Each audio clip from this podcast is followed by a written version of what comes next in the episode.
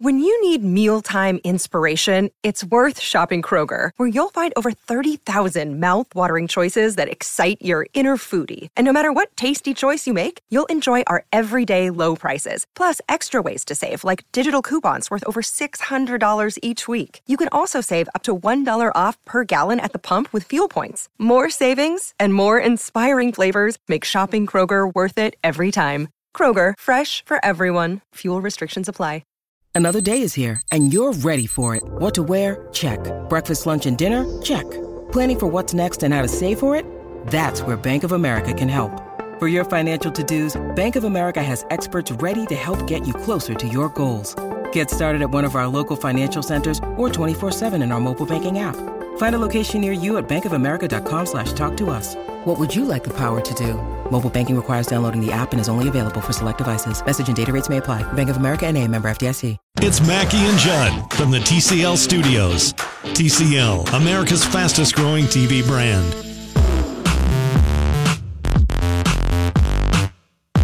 They are out. I am in. My name is Darren Doogie Wolfson. One week from tonight, the Gophers men's basketball team is in Madison to take on the Badgers.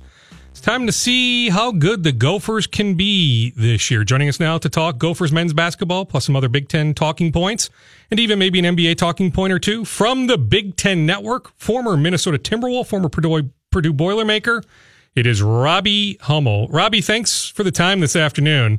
You know, let's just start. My co-host and I, last segment, Manny Hill, were reminiscing about your collegiate career. Are we right that you suffered – was it an ACL or a really bad injury? Was it at Williams Arena? Yeah, at the barn. Yep, tore my ACL um, late February. Um, with uh, we, we were actually playing really well. We'd won, I think, nine or ten games in a row. We were ranked third in the country, um, and unfortunately, yes, the barn is. It wasn't my favorite place to play, but once once that happens, obviously, uh, it's hard to feel the same about it. But it is a great venue for college basketball. And was that your first, or did you have multiple significant injuries that, in college? That was my first one. So that, that was my first uh, ACL tear, and then I actually got hurt the, the first day of practice uh, my senior year. So I just sat out that year and then came back for a fifth year. So I mean, what was that process like? I mean, as we bounce all around here, what was that process like to fight back not from one but multiple serious injuries yeah, to eventually get drafted? Yeah, sure. It's tough. I mean, I I was playing the best basketball of my career. My junior year, we were on a roll. Um, we were, I want to say, twenty two and three at that point. Looking at get one seed and and to get injured at, at that point in the season, it's it's pretty mentally, um, you know, devastating, especially for a 21 year old kid. So, I, I think as soon as it happened, um, I remember being in, in the training room right down down the stairs at uh, at the barn and it actually it stopped hurting. You know, I I thought I could go back in, the orthopedic surgeon that uh, the University of Minnesota had on staff there was kind of like, you know, I asked him, "Can I go back in?"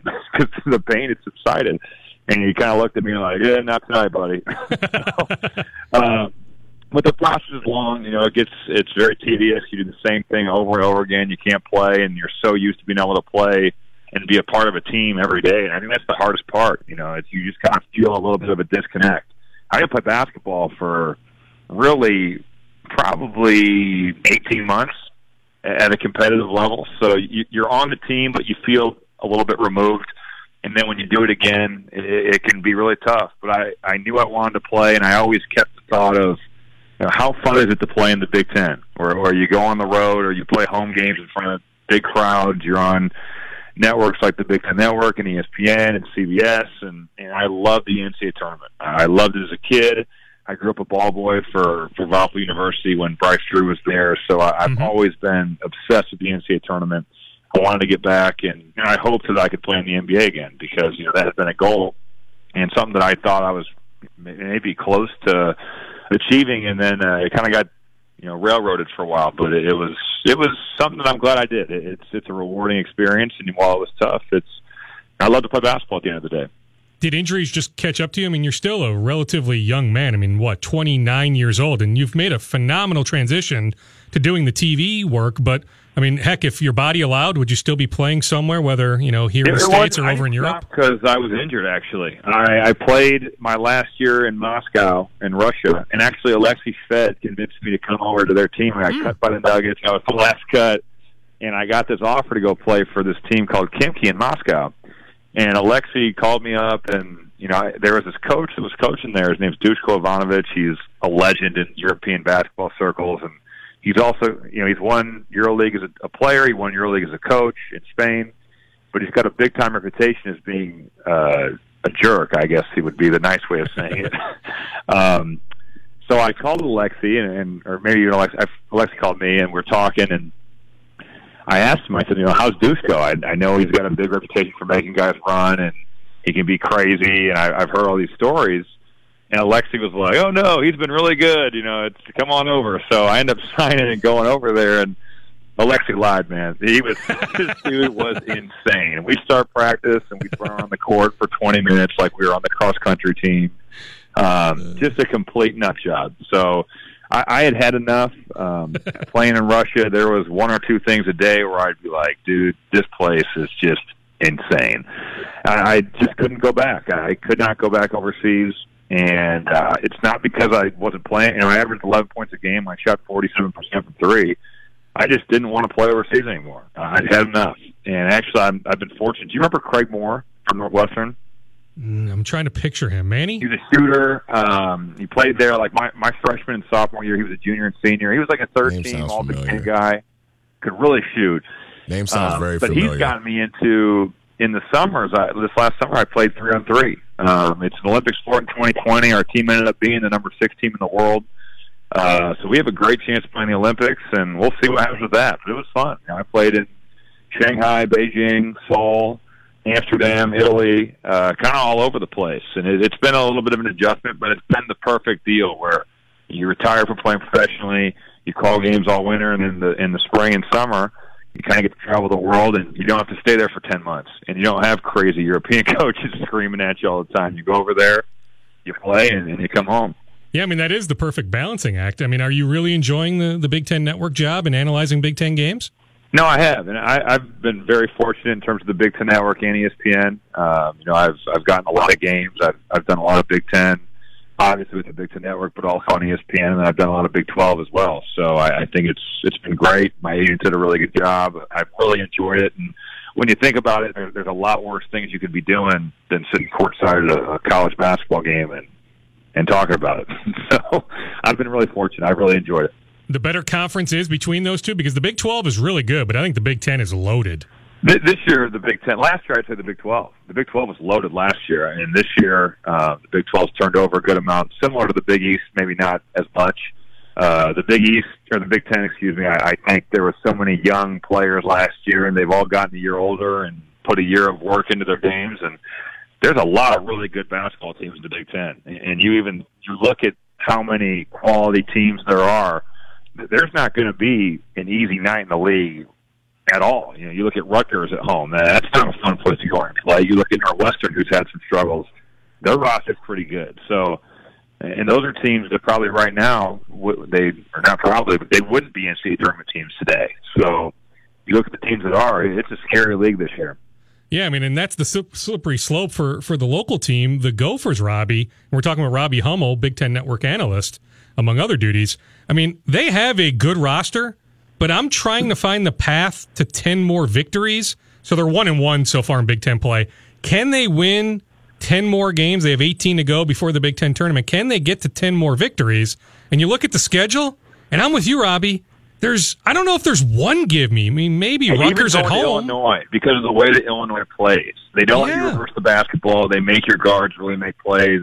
I I think that's a scary game. You know, going to Penn State is never easy, and, and those are the bottom tier teams in the league right now. So you start talking about the Michigans, Michigan States, Ohio State, Wisconsin, Indiana, Nebraska.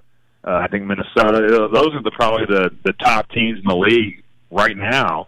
Uh, I think the the main thing you have to focus on is you just have to you have to hold serve at home. You cannot lose home games this season because the road is going to be crazy. It's just going to be so hard to win on the road with as many quality teams we have this year. specifically on the Gophers, how good do you think they can be? You know, I, I think it, it all starts with Jordan Murphy, which of course The uh, elephant in the room. You brought him up. I was going to bring him up eventually, No, no, Robbie, but I- you brought him up. We, we can get to that. It needs to be talked about. But you look at the way he's played. Uh, I don't care who you are. You get 30 points and 16 rebounds. I don't care who you're playing. Um, he, he makes double doubles look routine. And you get a double double in a Big Ten game. that, that means you're you're doing some serious work on the glass. It, it's just not an easy thing to do, and he does it every night. And he's consistent in the way he plays. I think Laturu um, has really come along. You look at a guy that's the reigning Big Ten Freshman of the Week and what he has become. Um, but also from a guard's perspective, you have Dupree McBrayer, you have Amir Coffey, you have guys that are experienced Big Ten players that are really good. So I, I think the point guard position is always going to be the question for this team. Mm-hmm. And we've seen Isaiah Washington play well in stretches where he, he scores the ball or he, he has you know 13 assists or whatever. But then he'll have a game where he's got three points and no assists, and from a defensive standpoint, he just doesn't always give you that type of effort. So I, I think with him, consistency is so key. And I think Amir Coffey's done a good job of, of filling in as that kind of point forward role. Or uh, he's not really a forward; he's more of a guard, but not a not a true point. But but doing a good job of facilitating the offense. And you saw what he did against Nebraska. He's certainly capable of being a big time player in this league.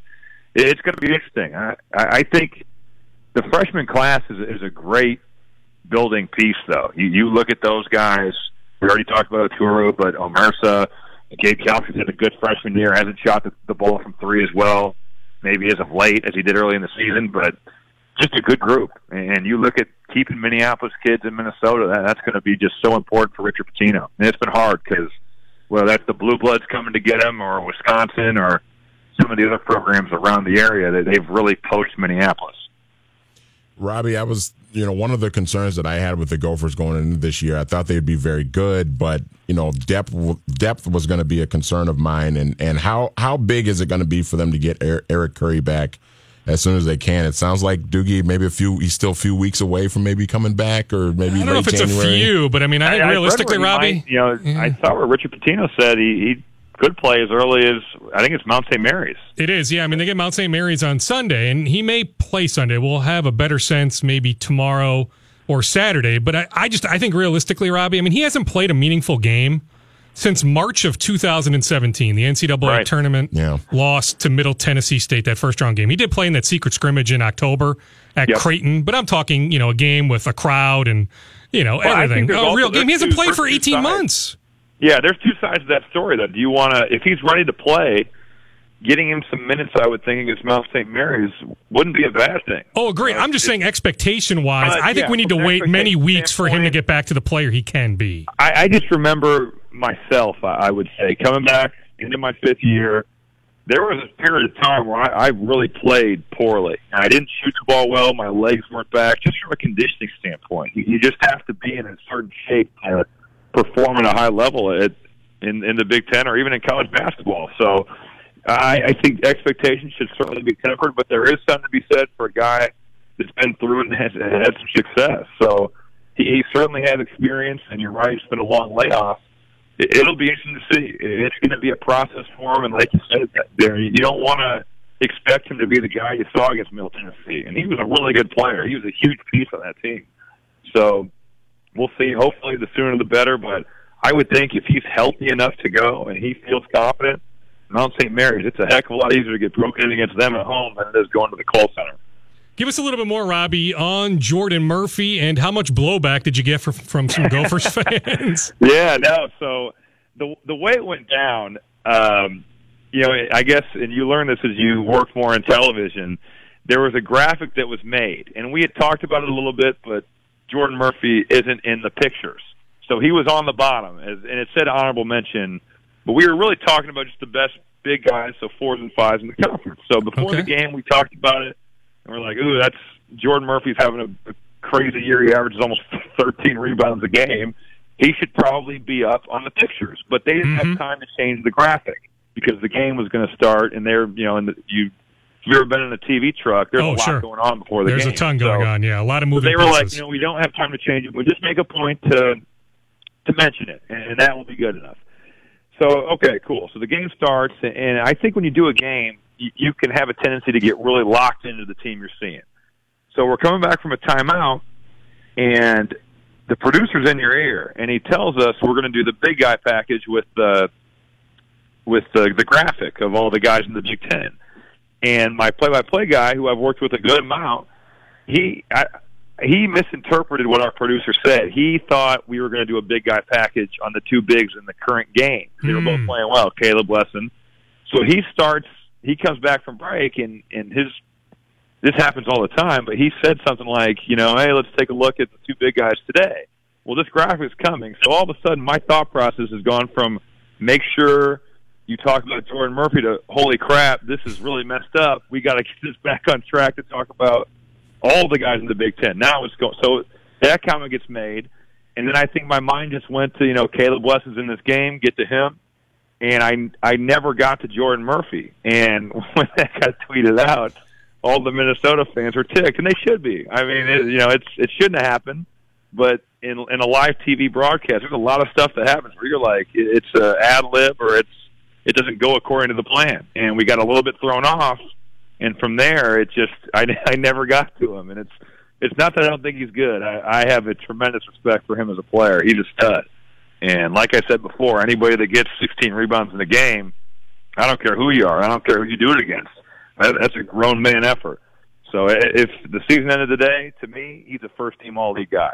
Perfect. So, okay, that clears the air. Fans. All right, so you think you think the absolute world of Jordan Murphy. Robbie, we'll leave you with this talking about Robbie Hummel. How about some memories of playing for the Wolves? Your two years with the with the Minnesota Timberwolves.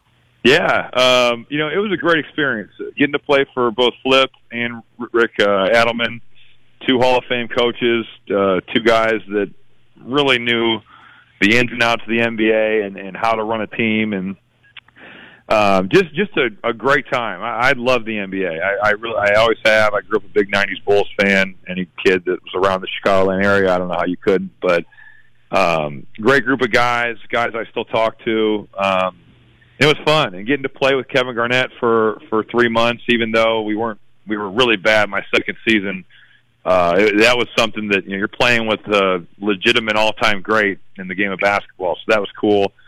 Um, but I, I think my first year was one of those deals where we we really had a good team, but the Western Conference was loaded. Um, we had some injuries, but playing with the group with Kevin Love in his last season, Ricky Rubio, Kevin Martin. Um, and I look back on those times, and it's some of the funniest, best stories I have from basketball. Um, and I, if we have time, I could. My favorite one actually comes from that year. Uh, you'll have to ask next time you see Gorgui Dieng. Yeah, well, him- he's still here. Ask him about what Kevin Durant said to him his rookie year, Okay, because is it clean? I've never seen this before. Yeah, I, I- well, I'll give you the edited version, but it, it's good. so we're playing the Thunder. It's like the fourth game of the season. I just made the team. You know, I, I was drafted in the second round, so I had to make the team um, in training camp. And we're playing, and we're playing the Thunder, and Durant actually is off to a bad start. You know, he's not playing well early in the game. Corey Brewer's guard him, doing a really good job contesting shots, staying with him. And we're up eight. So Durant misses a shot in front of our bench, and the ball gets knocked out of bounds. So Gorgui, who I'm sitting next to, claps his hands and says, "Good D, Brew," like he's cheering on Corey Brewer. Yeah. And Durant hears him and says, "You know, it wasn't good D, Brew. It was bad shot, Kevin." With some more words. Yeah, a few more. So I'm words. like, I was like, dude, I've I've never really heard anybody say anything like that. So, so Durant gets the ball, drills a three, and stares Gorgui down. so our eight point lead is now five. So we come back on offense and or on excuse me on defense. Corey's still guarding Durant. Durant gets the ball, drills another three, stares Gorgui down again. Um, so, so our five point lead is now two. We go back on offense. We don't score again. Back on deep. Ball gets knocked out in front of our bench. Durant comes over, looks at Gorgui, and just verbally eviscerates him. Like, Oh who are you? I've never heard of you. I have no idea how you're in the league. I don't even know where you played in college. And like our assistants are screaming at Gorgui. Like Jack Sikma's like, Gorgui, shut up. Stop talking to Kevin Durant. He's having a bad game and now he's on fire. So Gorgui's like, I'm not saying anything, and I'm thinking to myself, like, good God, thank you that it wasn't me. Because it easily, all he said was good D brew. So Durant gets the ball, hits a step back fadeaway three, beats his chest, yells at our bench, and I was like, dude, I never want to get subbed in. I never want to play. Like, let me just sit here and watch. And it was all because Gorgui just said good D, good D brew. Oh, Robbie, that is that is fantastic. Let's end on on that great note. Robbie, thank you so much on Twitter at Robbie Hummel, Robbie Hummel from the Big Ten Network, among other places. Robbie, thank you so much and happy New Year. Yep, you too. Thanks for having me, guys. At the voice of Robbie Hummel, former Purdue Boilermaker, got hurt at Williams Arena as he laid out. Former Minnesota Timberwolf, played overseas, but said enough is enough after playing for a crazy coach in Russia, Alexei Shved's team. And now he's doing great TV work. 421 here on 1500 ESPN on this Thursday. Darren Doogie Wolfson in for Mackey and Judd. Manny Hill is here co hosting. When we come back, let's get back to the news of the day. Nelson Cruz agrees to terms with the Minnesota Twins. Don't go anywhere. More Mackey and Judd coming up next. Oh, that's just what they'll be expecting us to do. On 1500 ESPN. Mackey and Judd are back. Please, continue. On 1500 ESPN. All right, let's check uh, traffic very quickly here in the TCL broadcast studios. Uh, the metro area mostly quiet right now. Of course, a lot of people out of town for the uh, holiday season, but uh, just one crash to tell you about in the area 62 eastbound uh, near Edina between Highway 100 and uh, 121. Uh, we got a crash in that area, maybe slowing things down a little bit, but otherwise, uh, things moving smoothly around the metro. Yeah, not a shock. I mean, a lot of people on vacation this Right. week. I dropped off the four year old at preschool this morning. He's got a class of 12. It was him and another kid, two kids. And he stayed home yesterday just based on my wife and I's schedule. He was able to stay home yesterday. And the instructor, the teacher, said, Yeah, yesterday, one girl out of 12. There was Pretty one. easy there. day of class. So yeah, so it's him and his buddy, two teachers.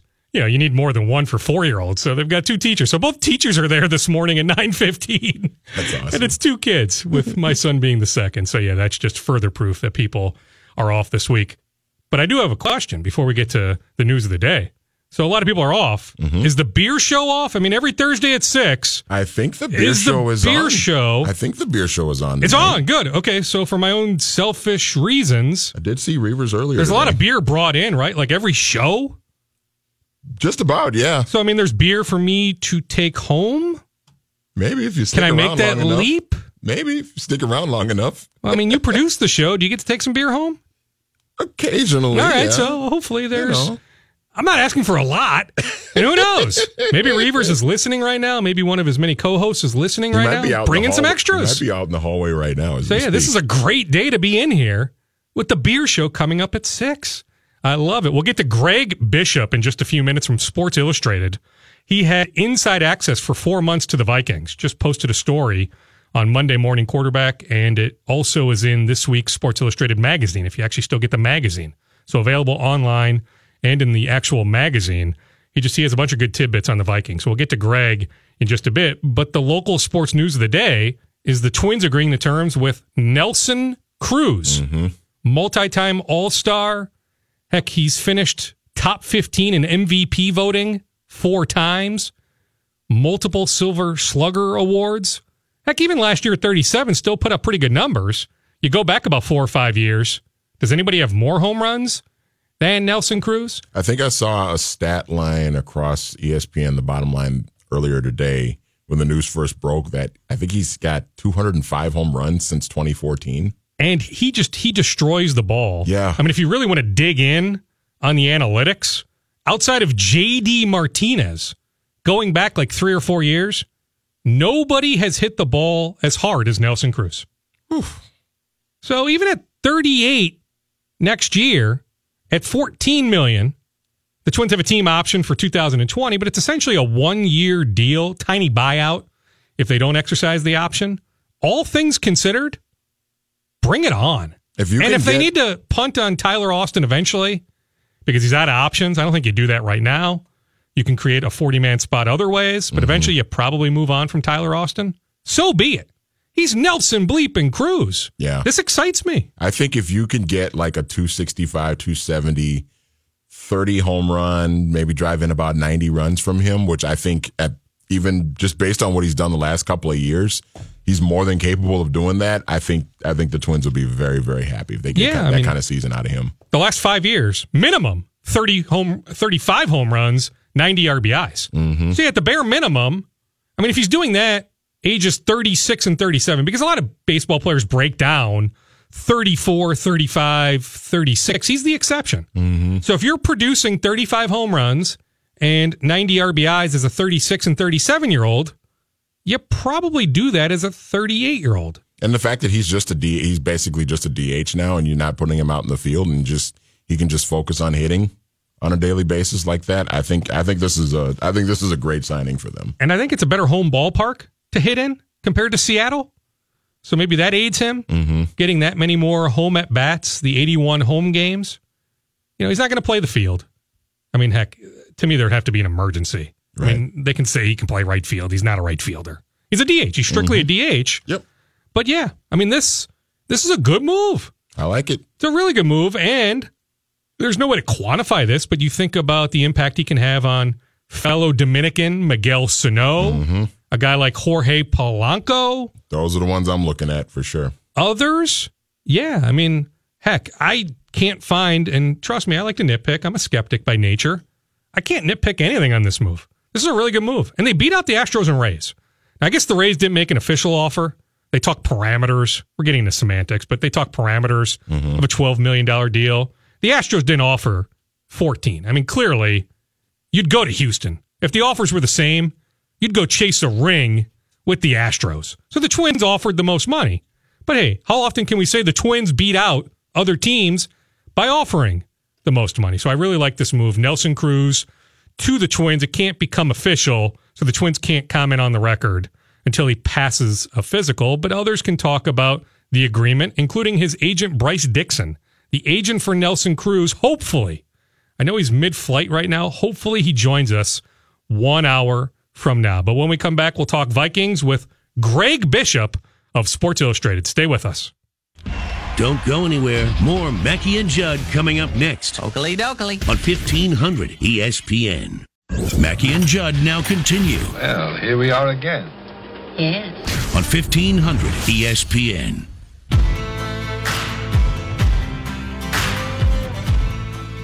Welcome back, everyone. It is hour number two here on the Mackey and Judd Show. Those guys are out. I am in. My name is Darren Doogie Wolfson. Joining us now from Sports Illustrated, it is Greg Bishop. His most recent story on Monday Morning Quarterback is titled A Season in the Heartland. He was embedded with the Vikings. He got intimate access with the Vikings going back the last four months. So we figured, hey, with that sort of access, let's have Greg on. Greg, before we get to some of the nuts and bolts of the story, take us through your pitch, whether it was Mike Zimmer, Rick Spielman, how much resistance was there, and how open were they to you doing this story? Yeah, that's actually a really good question because it was pretty, um, you know, I've never done a story quite like this before. I try to do one project a year on the NFL.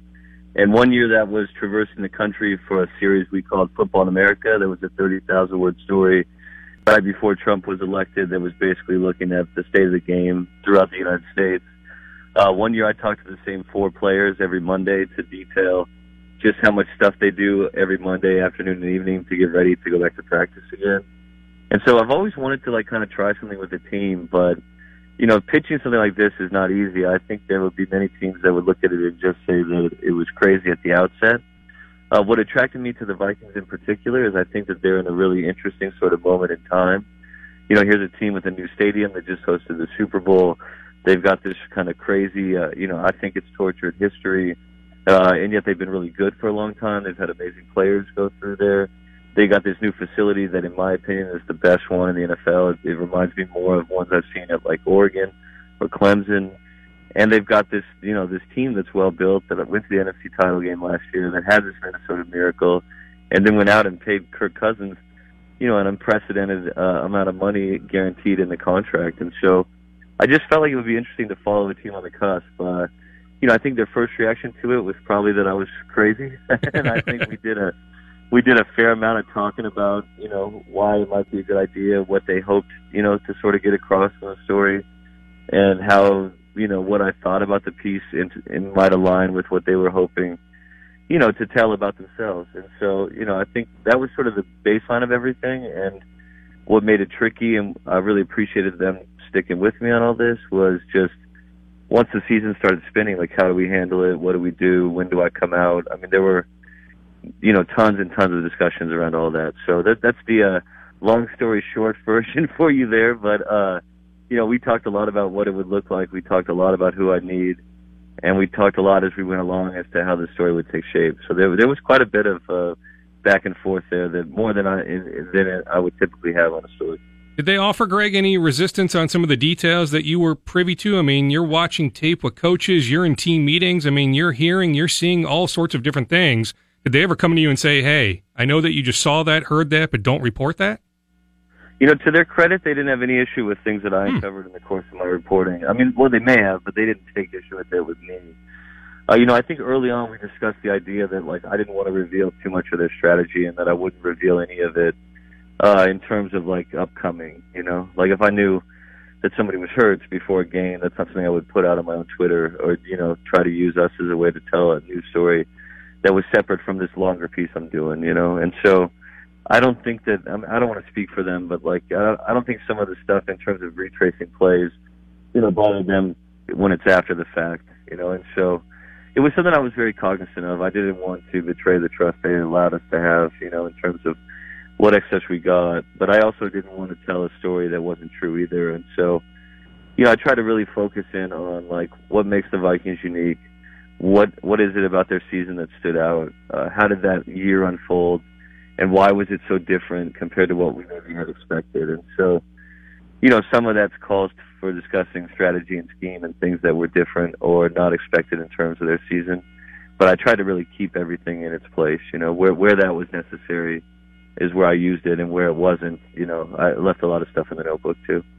Greg, how did you see the team evolve over the course of the season from the the start of the year where there was so much uh, hype and anticipation for how Kirk Cousins was going to look with with this offense and you know, some of the things that they dealt with in the offseason with the passing of Tony Sparano and then going through training camp and, and all of that. And then, you know, you get you get the win to start the year and then they then they hit sort of a, a rough patch with the tie in Green Bay after Daniel Carlson misses the field goals, and then they have the home loss to Buffalo that a lot of people were, at least from the fan standpoint, the fans were really sort of perplexed and upset about, you know, how do you lose a, home game to the Buffalo Bills in the way that they did, and then then you have the Everson Griffen situation. I mean, this team went through has gone through so many different things just in the last handful of months into the season. And how have you, you know, from your perspective, how have you seen seen this team sort of evolve and, and handle all of those situations?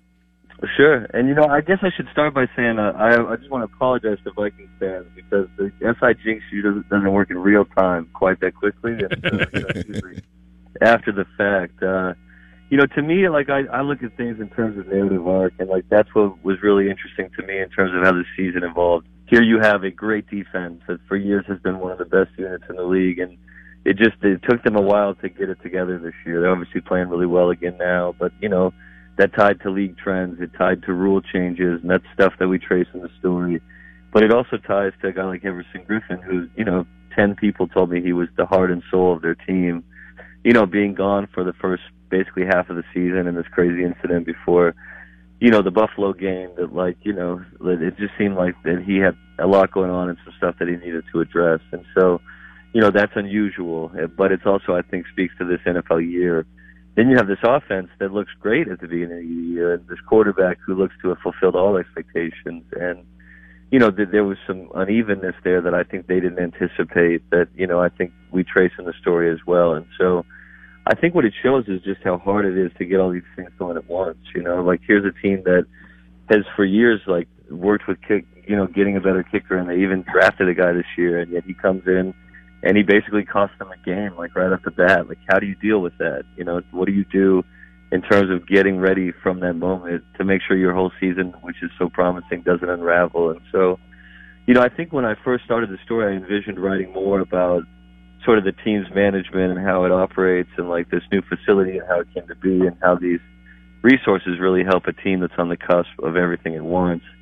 And I think because of those events and because of the way that the season evolved, it just sort of changed, you know, the tenor of the story and how ultimately I ended up writing about them. And I think in a way that was more interesting because there's tension there, you know. Um, so I, I would say the season evolved pretty dramatically and a lot, and it was not what I expected at all when I first set out to do the project. What about Rick Spielman? What was, Greg, your perception of Rick, who certainly has some unique quirks about him? What was your perception of Rick when you started the story, and what is your perception of Rick now? Yeah, I think he would be okay with me saying he was sort of the final sign off for all this, you know. So when we were talking about doing it, it was like that was the last stage. Was like having a conversation with Rick, explaining what I wanted to do, explaining why I didn't think that I would screw up, you know, sort of the strategy of their year and all that kind of stuff. Uh, as it evolved, I loved Rick. I loved dealing with him. I thought he was great. Uh, his quirks to me are like great writing fodder, you know. Uh, I, my favorite detail in the story maybe was that he likes to put his uh, shoes and socks on superstitiously before his pants. Yes. I'm not, I'm not even sure exactly how that works. You know? I'm not So, quite sure either. Yeah. Uh, that was one thing I never got to the bottom of. But you know, him and his his family, they got six adopted children that are you know almost grown now. They do a ton of great work in the community. I just found him to be really gracious with his time, and you know, there was maybe a little, uh, you know, back and forth at first as to exactly what I wanted to do and exactly why he might be helpful for it. But by the end of it, I thought he was one of my favorite people there. We were doing a lot of. uh you know, talking every week and like doing some walks before the game, and just I, I just think he's a really fascinating guy, and you could see why a guy like that survives 13 seasons in the same place, which we just don't see that often in the NFL. Period. And I think it's because you know he cares a lot about people. He's got a very refined process, and I think that he's found a lot of great players that they've managed to keep under contract. Like one thing I think could have come across a little better in the story is this is a young team whose window has just opened. You know, like this this should be a team in contention, at least in this regard, as close as they are this year for a number of years. And so, you know, I, I don't think this is like their only shot. And if they don't win a couple games here, it's all for naught. I think they should be right in the mix for a couple of years to come. Greg, what can you tell us about Mike Zimmer and, and your dealings with Mike Zimmer? Because he kind of, I think to us here, he, he sort of has, at least he lets off this persona that he doesn't like dealing with the media and he doesn't like doing the the pressers that he has to do, you know, during the week and you know all that stuff. But what you know in your dealings with him over the course of putting together this story for the Vikings, what what was what was that like dealing with uh, dealing with Zim? Yeah, he might have been my favorite character in the story. You know, I I, I find him to be like crusty, but in like a, an endearing sort of way. And so, I wouldn't say that I spent a ton of time with him. You know, I think usually when I went out there, we met briefly, and I felt like I learned a lot every time I met with him. I felt like he was no nonsense, straight to the point. Uh, answered all the questions. I thought there was some really humanizing stuff with him in the story in terms of him sleeping at his office. I, I really wanted people to feel that this isn't just you know, an uh, eight six and one season. This is a season that like these are real people involved here that are winning and losing real games, and then have their own sort of family stuff they got to deal with, and have to like you know he's going back to the office to watch film and sleep in there overnight, and he's telling them they can't turn the fireplace on because he doesn't want them to be soft, and I just thought he was really sort of a, a very human character, and that I, I felt like if if you spend some time around him you can see just how much he relates to players because he tells them how it is. He's a very straight shooter, and you know he's not going to change for anybody. So, you know, the the time that I spent with him, that really came across to me. Harrison Smith, similar in those regards. I mean, to us, Harrison is very robotic, Greg. I mean, he doesn't offer much in terms of you know his interactions with us in the media. I mean, his answers are very vanilla. He's not a bad guy, and he's a phenomenal player. But in the story, you lay out how vocal he's been in some of those team meetings. Yeah, absolutely. And I I think that he is a I think a lot of Zimmer's guys are sort of built in his own image, you know. I think the Vikings are a team that where a lot of these guys weren't supposed to be here. You know, like Weatherly's a seventh round pick, Thielen's a tryout guy. You know, Diggs is a fifth rounder. You know, Cousins was let go by the Redskins. Mike, uh, Mike himself coached through all those eye surgeries. You know, Rick was a guy who survived 13 years as a general manager in the NFL when you're just not supposed to do that.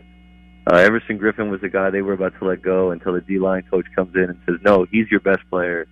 You got to play." And I just think that all those things tie together in a way that gives the Vikings sort of an ethos of toughness, where they sort of draw a little bit of motivation or strength from that. And so, uh, to me, Harrison fits perfectly in that realm.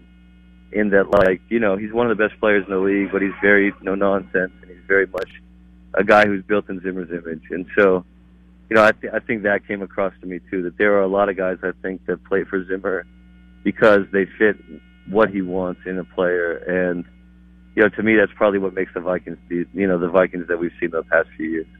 This is Greg Bishop of SI. The story is a season in the heartland. He had inside access to the Vikings going back the last four months. We'll end with this, Greg. I mean, was there any temptation to see this thing through? Was it your own personal choice to end it, to write it right now? I mean, was there any temptation to say, okay, you know, can the Vikings win a couple games in January? Can can I see if maybe they make it to Atlanta in early February and write the story then?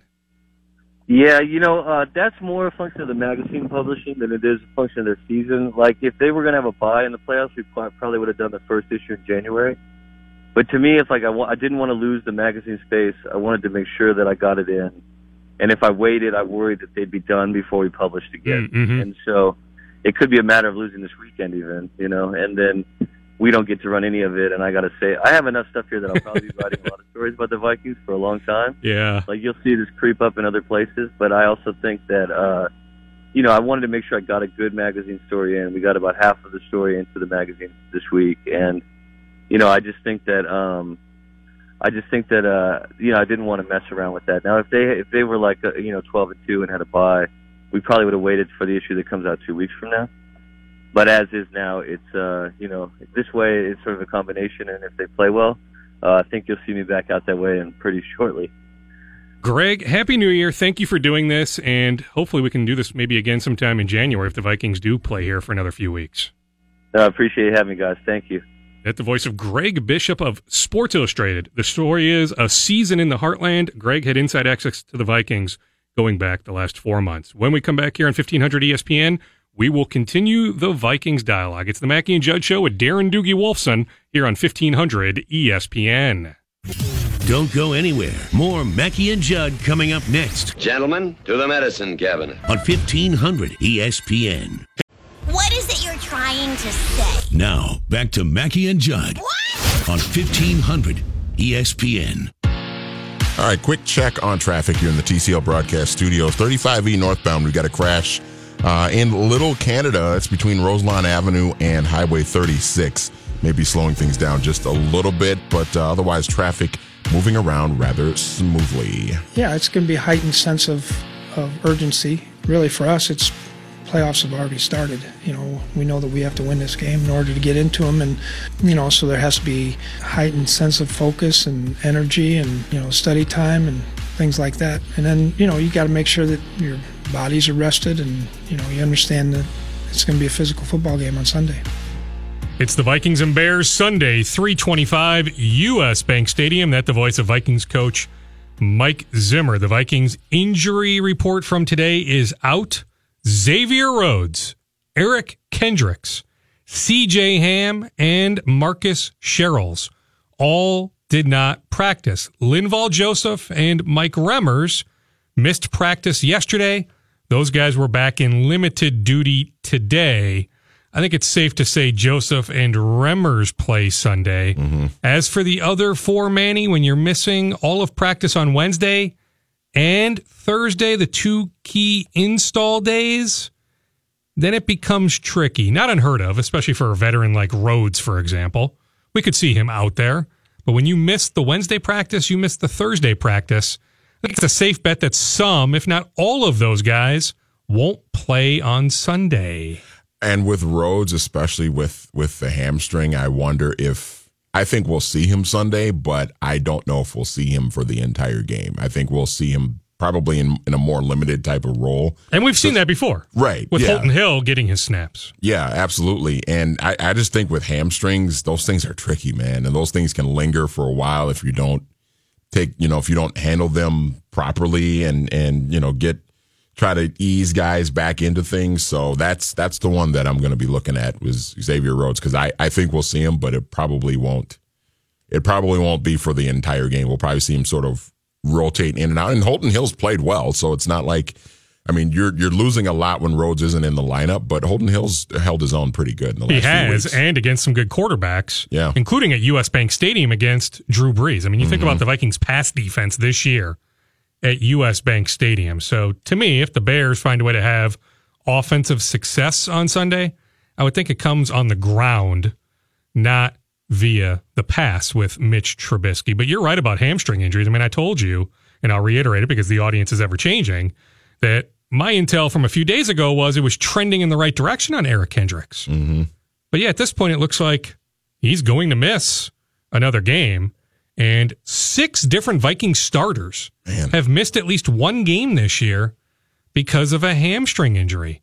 From Anthony Barr, we know how long it took Dalvin Cook, Chad Beebe. Heck, Yeah. if Beebe was healthy a couple weeks ago, he would have played. You know, and he's still now a little dinged up, so I don't even know if we'll see Beebe. Maybe Treadwell's back in there on Sunday. Now the Bears are also dinged up. Eddie Jackson, Aaron Lynch, Allen Robinson. Signs point to all three of those guys being out. Kyle Long, really good offensive lineman, may be back. He's been out for many, many weeks. Mm-hmm. They want to get him some work before the playoffs. So he may be back in there. I will say thank you, Mike Zimmer. Zimmer was asked today, and we can get into this with Tom Pelissero at 515 from the NFL Network. But Mike said, go ahead and put the Eagles score at the stadium. Remember years ago it was Brad Childress, the Vikings, I forget the exact circumstances, but Childress didn't want some score up on the Metrodome scoreboard. Didn't want anybody drifting in that direction. Zimmer's like, we, we don't care. I don't care. We need to win. I think it was. I'm trying to think of. Was that the year in 08 maybe when they needed to beat the Giants to get into the playoffs? They needed the Bears to lose. What year did they cut Marcus Robinson on Christmas Eve? Oh, Was that that, was- that was- 07 or 08? That was oh that was Chilly's first year in 06. That was 06.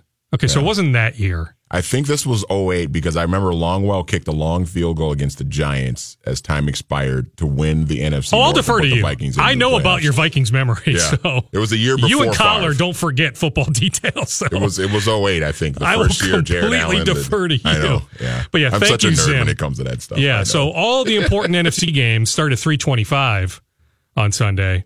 I'm on record. I think the Vikings find a way. I do I do too. I also think the Bears will pull guys in the second half. I just I think it makes logical sense if the Rams are up by double digits over the Niners. So if people don't know, the Bears are either the 3 seed or the 2. They can't move down. They can't be the 4. Right. So they either play that first weekend, wild card weekend, or they can jump up to 2 based on their defeat of the Rams a few weeks ago if the Rams lose to the Niners. The Rams get the lowly Niners in Los Angeles, and the Niners are playing a little bit better the last couple weeks. but Let's- you would think the Rams find a way, right? I would think so. Let's come back with this. Let's break quick and come back with this because I have a question for you. Sure. I already kind of know what my answer is on this. On uh, what you what seed you would prefer to have if you are the Vikings if you're going into the playoffs. Okay, let's get into that. It's a power packed five o'clock hour. Tom Pelissero, the agent for Nelson Cruz, may join, and we will wrap with Royce. Stay with us. Mackey and Judd will return shortly Guys, I thought we were in a hurry. on 1500 ESPN.